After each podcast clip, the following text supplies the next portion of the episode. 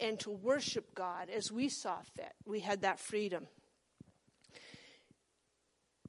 This in the then then again the wave came in, the wave went out, and then so things kind of waned, and then in the 1790s to the 1820s, they call this the Second Great Awakening.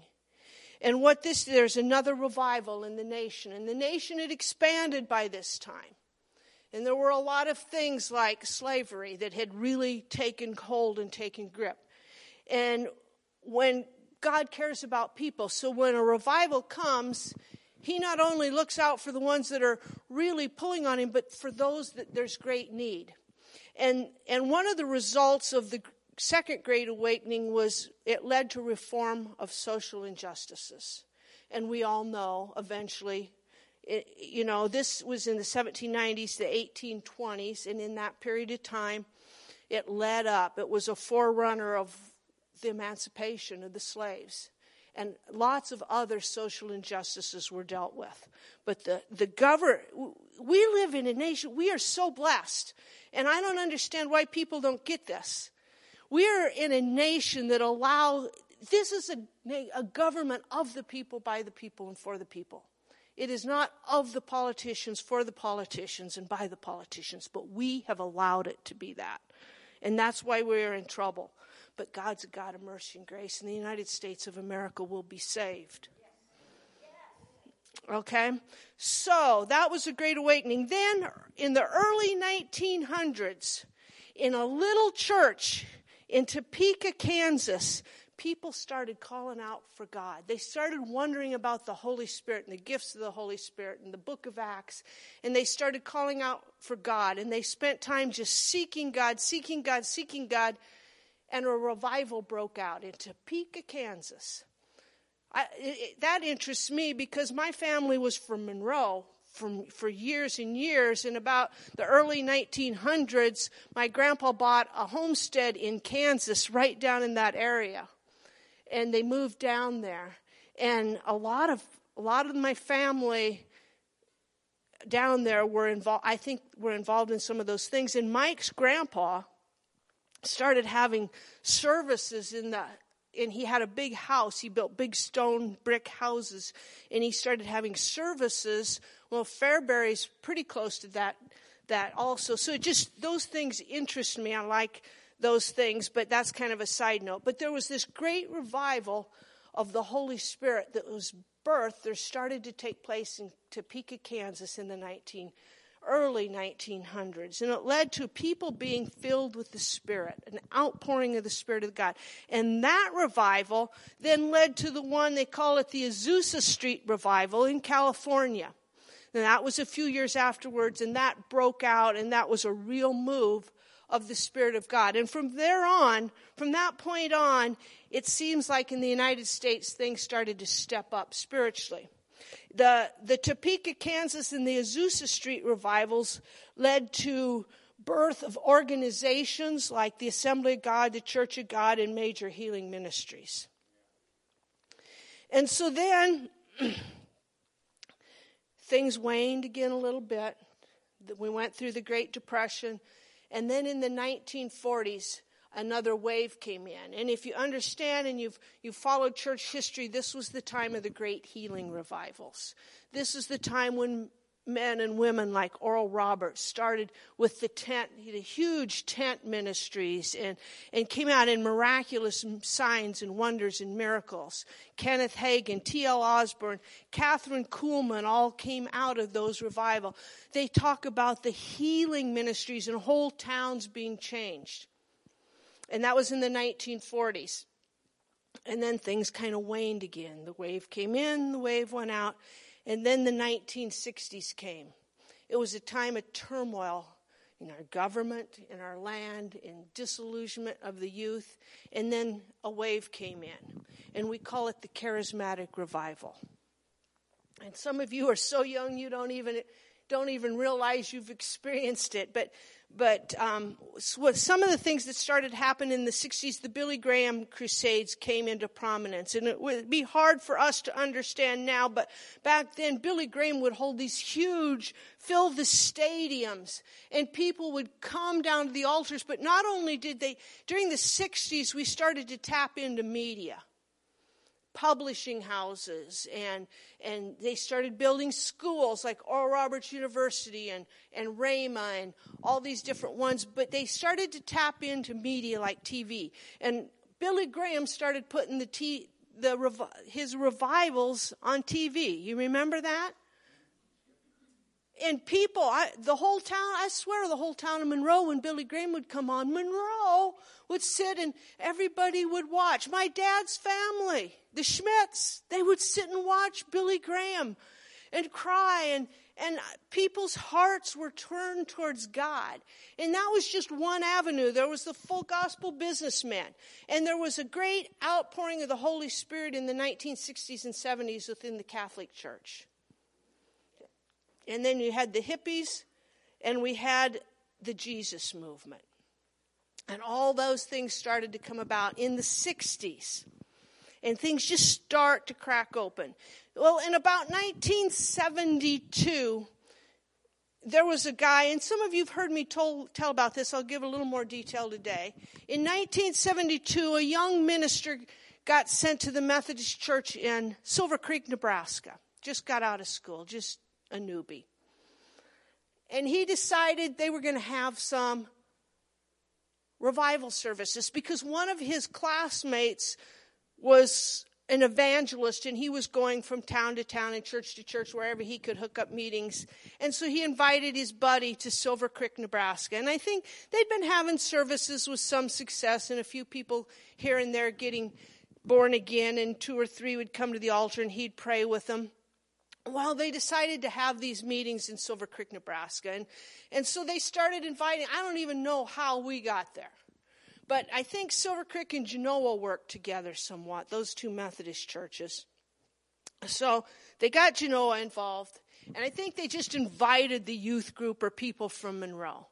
Well, I grew up, my mom was a Christian, my dad wasn't. My mom went to church, my dad didn't. I, I tended to lean with my dad. I like to go with him and, and make the rounds to Platte Center on Sunday mornings instead of going to church. I had no heart's desire to have anything involved with church or God. But I was always bored. Life, to me, life was kind of boring in Monroe. You know, you're a kid. And I was always wanted to be where the action was. And there wasn't a lot going on. So they invited us to Silver Creek. So two of my friends got one of their parents, and we all went to Silver Creek one night. Have no idea why I even wanted to go there. And they had this young girl from Genoa, Nebraska. Her dad was the postmaster. She had a pretty voice and she could play the guitar. So they brought her, put her up on the stage, gave her a couple songs to sing. Like, This is the day, this is the day that the Lord has made how can a revival start out of this? but they put her up there. I mean, she was like a calf at a new gate. She had no idea what was going on. She just sang, This is the day. The Spirit of God came into that place. It had nothing to do with her, she was just the vessel. It was like an anointing came on. This is the day that the Lord has made. It doesn't really matter how you approach God as long as you approach Him with an open heart.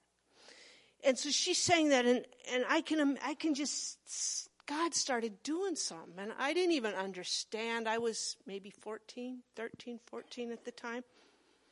And the, the guy got up and he preached his little evangelistic message like he always did. I don't even remember, nothing spectacular. And he gave an altar call. And, and as he gave the altar call, he had her get up and she just played. And the altar absolutely filled. It just filled up. So many, how there were even that many people in Silver Creek, Nebraska, I don't know.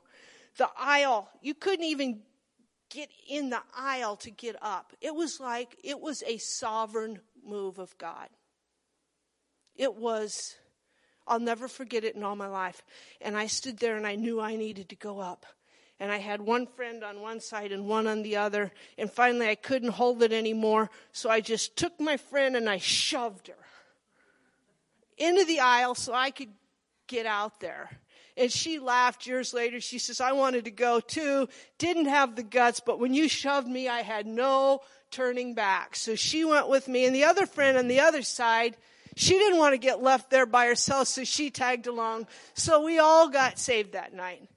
And my life totally changed. I wasn't even looking for it. I wasn't a bad person. I I don't even think I really had an, a hunger for God, but it was I did. It was buried so far down in there, but that anointing broke something open. And so we can't ever ever think, oh, nothing's happening. Nothing's happening. People, these people aren't hungry for God. I wasn't hungry for God. But when God does a sovereign work, I mean, after that, the youth group in Silver Creek just, this is an interesting fact. The girl that got up there that was playing the guitar, that brought that, that the anointing came in on her music, I don't think she was even born again. I don't think she was even saved because about halfway through the service, she laid the guitar down and came down on the altar herself. God can do amazing things, but we can't get locked in that He's got to do it a certain way. And it, it was just amazing. It changed my life. It changed lots of people's lives. It is estimated that 50 million people came into the kingdom of God worldwide through the charismatic revival. But beyond that, it's influenced the church world for the last 40 years. It has resulted in it, they estimate that about 2.5 billion Christians, or 33% of the world population, has come in as a result of the charismatic revival. One of the biggest I don't think we can even fathom what God did during that period of time. There are about 700 million people today who, who claim to be Pentecostal charismatic as a result of the charismatic revival, and that's one out of four Christians worldwide. So we sit here and we think we're the only ones, just, just us. Nobody gets us. We're just all alone. We're weird. We're no. There's one out of four Christians worldwide claim to believe like we believe. Now, there are various streams that came out of the charismatic revival. Always, when things happen, good things happen, and then there's always a few things that get off. But in the long run, it kind of comes back full circle and matures. But out of this movement, we got things, the word of faith and the contemporary charismatic churches started to build up, and that's where we fit in and that's kind of where we are. So, right now, here we are through all that, and it's 2019. And like I said, this has been an exceptional, extraordinary year. And I realize we've talked about for our family, 2016 was a home run year. It just like we could not lose for winning. Everything just went right. Everything was good. God just blessed us exceedingly abundantly. But 2017 and 2018 have been a little harder. Haven't been terrible, but just kind of plowing years. And then 2019, of course, we'll always remember as the year of the flood. So we've gone through this whole thing, and you've been here with us. You've been on the ride along, and and about August, we were finishing up all these repairs, and I started to realize that you know you start to take a breather. We're getting done. We're getting close, and then I started to realize, man, we're just getting started. We got all these things done, but we're really just getting started. And I enjoyed. You, I've I enjoyed the whole process of the the cleanup. And and I really I think if you were honest, most of you did too. One thing I've really come to realize and find out this is a, a church that flourishes on work. We are a work minded, work, go after it, get it done kind of people. And you don't know how much we appreciate that. And I'm sure God appreciates that. But we're at a starting over point right now. And it, I, I got out the, every year in January, Mike makes a list of goals for the year. I found mine. This was pretty amazing. Uh, he had 13 things. Number one, spiritual inheritance series taught. He did that. Four guest speakers.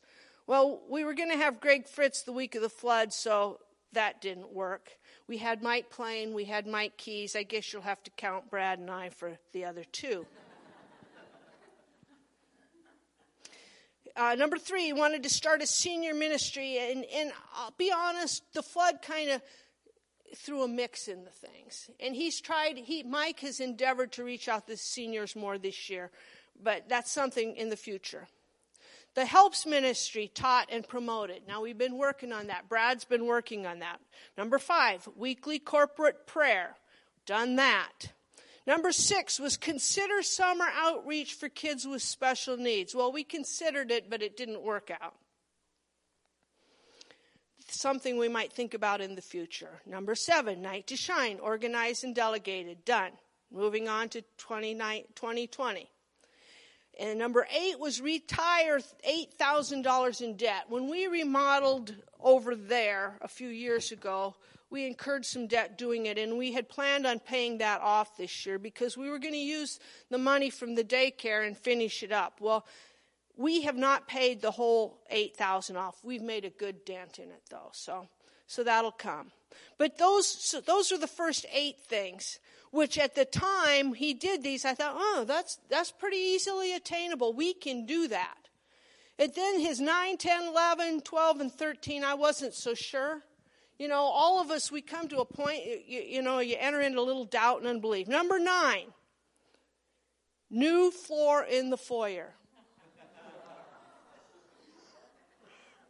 If you haven't been here long, everybody in this church hated that foyer floor. That was everybody's top priority, but how and when we were going to do it, I had no clue. God can do amazing things, can He? Number 10, smaller counter built in the foyer. We wanted to take that section out and completely redo it. Didn't know how we were going to do it. God did it. We wanted to paint the sanctuary. Did that, cross that off the list. We wanted to repair the tile in the fellowship hall exceedingly abundantly beyond all we can ask or think. We just got rid of the tile and did it all over, and the bathrooms, and the kitchen. And number 13, we wanted to clean and organize all the storage rooms. I just had to laugh when I read that because one of the biggest things of this whole remodel that's blessed me the most is we got those storage rooms cleaned out and reorganized.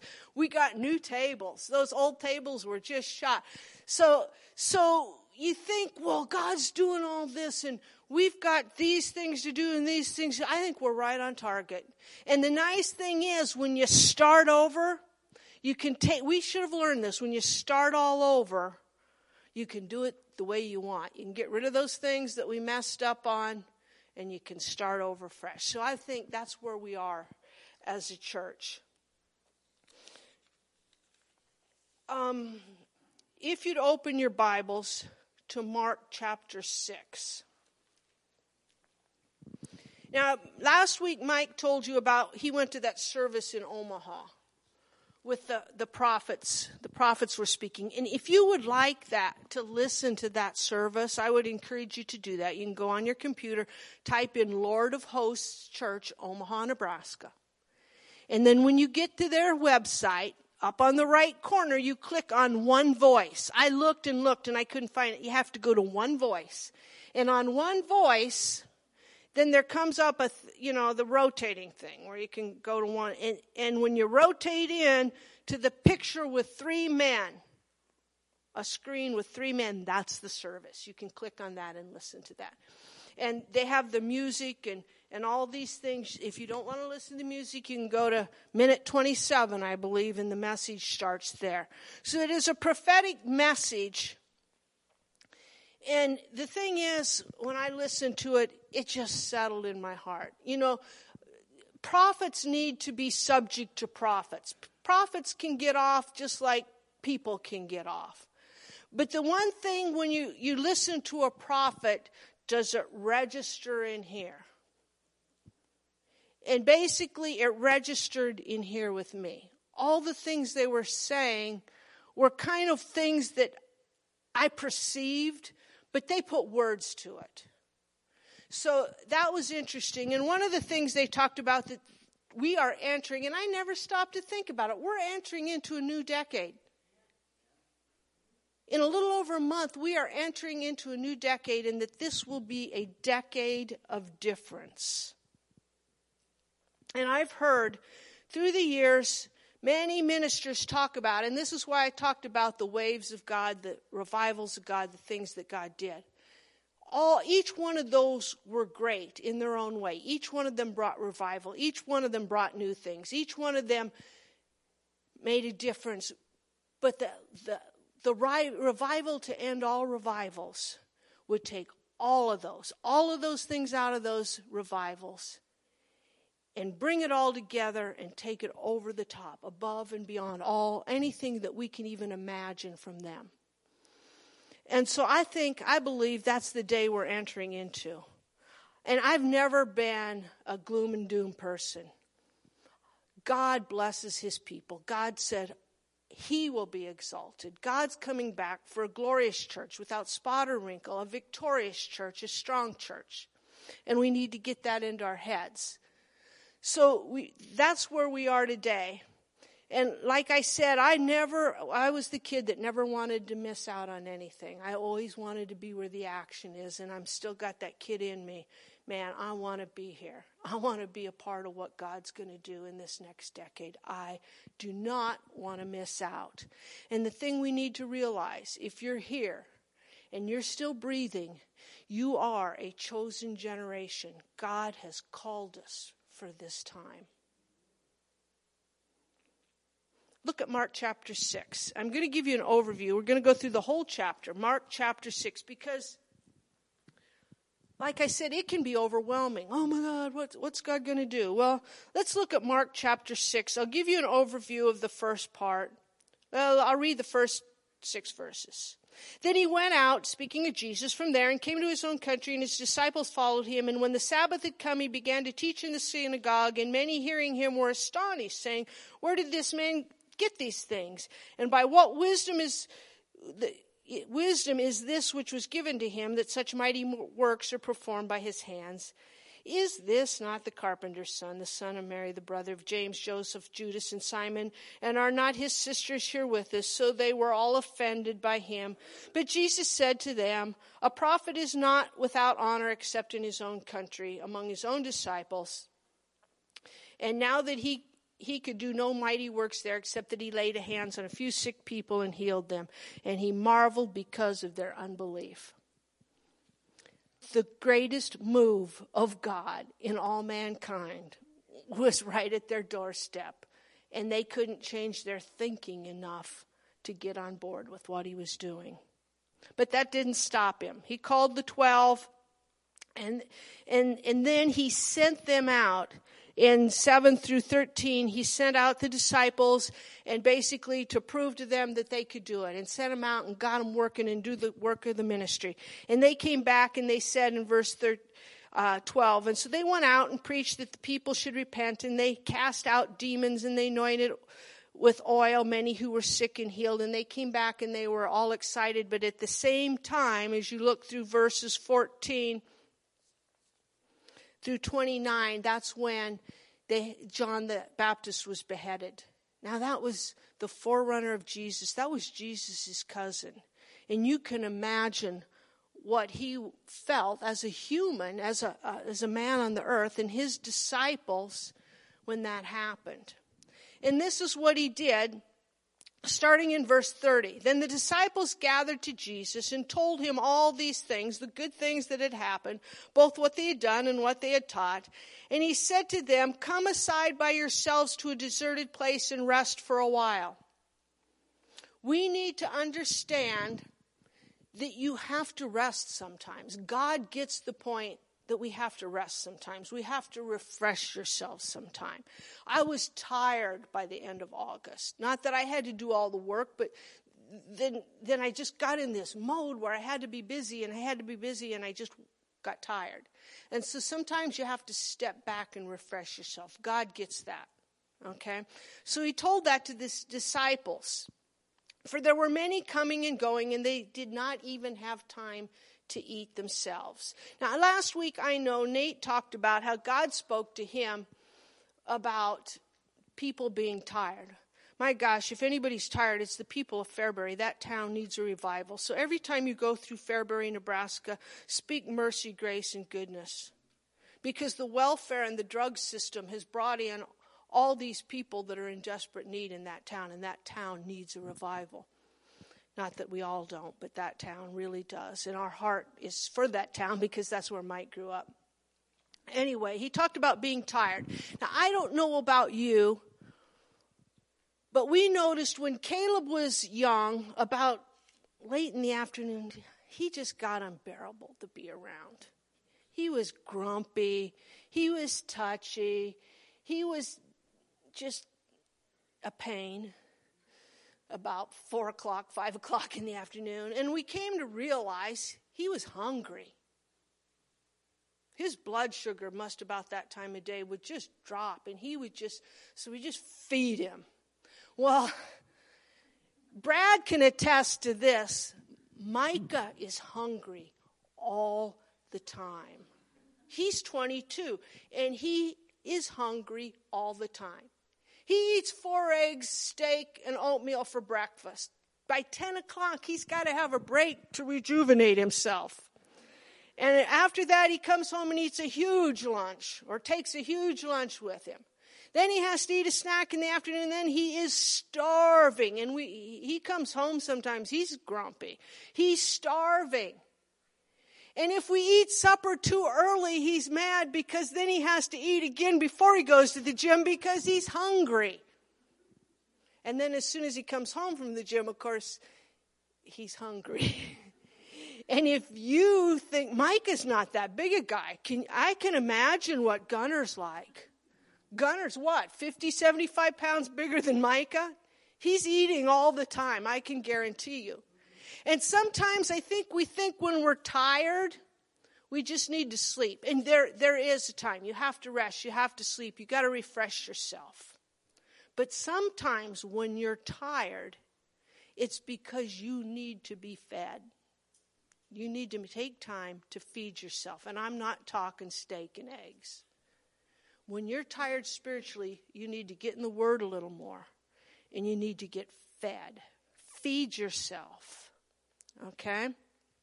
That's a side note. But Jesus, they, they didn't even have time to eat and they were tired. So they departed to the desert. They tried to get away and do that. And they took the boat by themselves, but the multitude saw them departing, and many knew and ran there on foot from all the cities, and they arrived there before them and came together to him. They were hungry spiritually.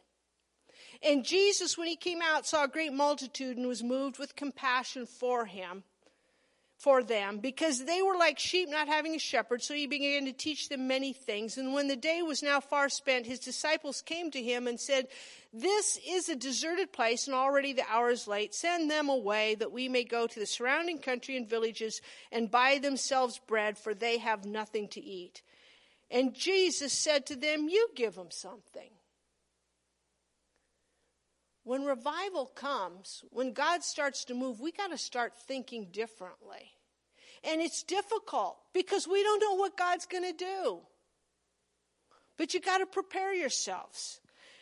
And, and, they said to him, Shall we go and buy 200 denarii worth of bread and give them something to eat? They were thinking, they were trying. But he said to them, How many loaves do you have? Go and see.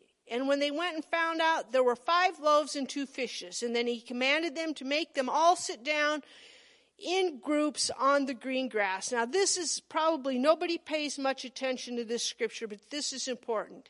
He commanded them to make all the multitude sit down in groups on the green grass. So they sat down in ranks, in hundreds and fifties. Here is where we are today as a church. Jesus taught them to organize for the miracle. We've got to get organized for the miracle. We are in a state of preparation right now. God is in a state of preparing us. if you're going to expect God to move, you got to prepare for it. That's one reason I want to get the electronic drum because music's going to change. We got to prepare for it by faith. Years ago, we didn't have a drummer, and we put a drum up here. And all of a sudden, the Lewan family, with Brad the drummer, came to church. We got to get back to that point of expectation. We have to prepare for the miracle. So they sat down in ranks, 150s, and when he had taken up the five loaves, two fish, he looked up to heaven, blessed and broke the loaves, and gave them, gave it to the disciples to set before them. And two fish, eh, the and the two fish he divided among them all, and so they ate and they were filled, and there were twelve baskets left over. Twelve baskets. God always gives exceedingly abundantly above all that we can ask or think. Didn't say that he multiplied. Where did they get the baskets? Out of the boat. They'd probably had fish in them. It didn't matter. Sometimes we just get locked into something. You think about that. Now, if you have your Bibles, turn over to John chapter 6. There are four accounts in the scriptures of this miracle Matthew, Mark, Luke, and John. I like the two from Mark and John the best. Because when I was reading the first three, I got thinking, well, in Sunday school class where I grew up, they always taught about the little boy that had the five loaves and the fishes. And I couldn't find it till I got to John. It says, After these things, Jesus went over to the Sea of Galilee, which is the Sea of Tiberias. Then a great multitude followed him because they saw his signs, which were performed on those who were diseased. And Jesus went up to the mountains and there sat with his disciples. Now, the Passover, a feast of the Jews, was near. Realize, I didn't realize this, I've been studying a lot this week. When this happened, was right before the Passover, and this was the Passover a year prior to when he was crucified. So we're, we're a year out. Okay? We're a year out on this. This was at the Passover time. And he, Jesus lifted up his eyes, seeing the great multitude, said to Philip, Where will we buy the bread that these may eat? And, and he did this to test him. He was trying to get him out of the box, trying to get him to think. And Philip gave him an answer. He'd been figuring in his head how much this was going to cost, but he'd never seen anything like this before. We'd never seen a flood in Nebraska like this was before. We were talking to a woman from Wisner. She's 87 years old. She says, I've seen floods come and go from Wisner. Never have I seen a flood like this. It flooded in places in Wisner. In, in, a sense, you can't prepare for that. All you have to do is just be ready to go. But in a sense, there's things we can do to prepare. The day Friday after the flood, all we did was get a dumpster, get the tools lined up, and tell people we were going to clean. We organized for a miracle, and the next day the miracle happened. People showed up from all over. You have to organize for the miracle. See, where was I? Okay, verse 8. Then one of his disciples, Andrew, Simon Peter's brother, said to him, There is a lad here who has five barley loaves and two small fish. There's the story that I'd always heard. The amazing thing is, all these, would they, 5,000 men and women and children, and only one kid had the sense to bring lunch with him? But it was a kid because he was always hungry. so what, what we have to realize in times of revival, Music changes. Revival music is different than it changed in the 70s. Music, church music changed in the 70s. I know that. The other thing is, God is always in endeavoring to reach the younger generation. And he, he works through them. This girl on the stage was maybe a year older than me. I think I was 14. She was probably 15. And what did the, the youth group sprang up, the Monroe Methodist youth group, we had 30, 40 kids a night. And all we did was study the Bible and pray and go to other services. And they were Catholic kids, Lutheran kids, Methodist kids. Just, it was just a sovereign work of God. But it always involves the younger generation. So I know one thing. We got to, I know a few things. We got to prepare for the music. Music is important. Music will change with the revival, with when God moves. But we got to step it up big time with our ministry to the younger generations. That we need to prepare. And he said, Oh, what are we going to do? We'll step it out. You know, we'll step it out. But I'm telling you, I'm just giving you a forewarning. We're going to step it up in the next year in that area. So, so pull up your socks, strap up your boots, and get ready. So, we have to prepare for the miracle. God's going to bring the children. God's going to do a work in the younger generations. I am not worried about the millennials. The millennials will get it. The millennials will get it. The ones you have to be concerned about are the, the old farts that never want to change. Okay? So, these, these are things I know, these are things I perceive, and from here, I'm almost done. We'll finish it up. Preparation always starts in the heart. Preparation is just not vain busyness. Sometimes preparation is sitting still and shutting up long enough that you can hear from God. It will take prayer. Even in these meetings in Omaha, they talked about we haven't made the break, the final, the big breakthrough yet. There's still a lot of things that have to be birthed in prayer. Prayer is vital. Personal prayer, corporate prayer. And sometimes, oh my God, I got so much to do. I understand. We've had a family, we've raised family, we've got kids, things are going on. Kids need to be involved. I get it. But the thing is, at the time of harvest, there's great joy. You know, on Facebook, I have um, Nebraska through the lens, and I've just totally enjoyed the last month. The people are just putting on pictures of the harvest, and there's joy when the harvest comes in. It isn't hard, it isn't laborious, it's joy.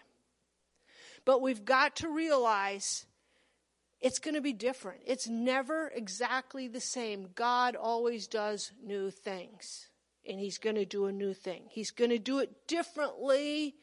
We have to be able to. This is a big adjustment we, we need to make. We've fallen into a time, I believe, where we expect God to work around our plans.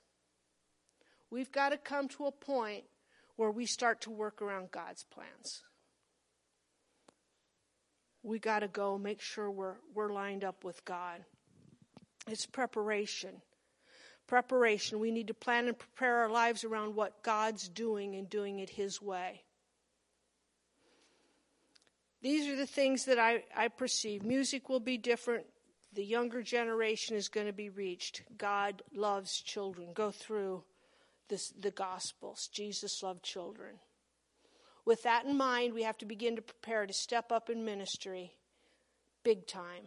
It starts with our hearts. We have to be more disciplined in our self management, our times, our attitudes, our health, our time with God. Like I said, you got to feed yourself. Make sure you get fed. An important thing is, is you have to give attention to what is vital. All of us have so many things going on and so many distractions, and I realize we are coming into the holiday season. Focus on what is vital. No is an anointed word. No to the flesh, no to the distractions. Manage your heart, guard your heart with all diligence, because out of it produce the results of your life. Always at a time of revival, there's repentance. Just keep clean. If there's something in your life that you need to repent, you know, I haven't committed adultery, but the thing I repent of is sometimes my faith isn't where it should be. Sometimes my heart isn't where it should be. Keep clean. Keep clean. The other thing is, it'll be a time of teamwork, unity. It'll not be a time of big shots. It'll be all of us. The, the thing about the flood that brought me the, we just worked together. Everybody just did their part. No grumbling, no complaining. We just did it.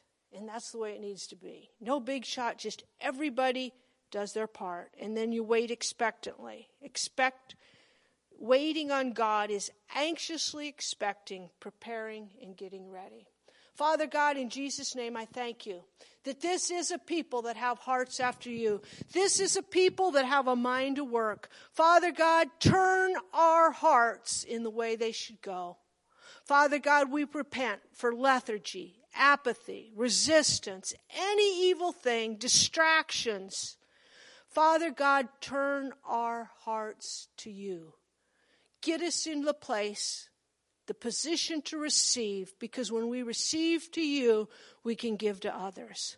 Father God, I thank you. Now I pray, Father, that you bless this people exceedingly abundantly beyond all they can ask or think this week. Bless them. Bless them and stir their hearts. Father, I pray that you would stir their hearts like never before. Open our eyes that we might see wonderful things from you. In Jesus' name. Thank you. You're dismissed. Go. Have a blessed week. Don't get so busy. Don't be such perfectionist that every, just have some fun. Get refreshed and fill up. Eat.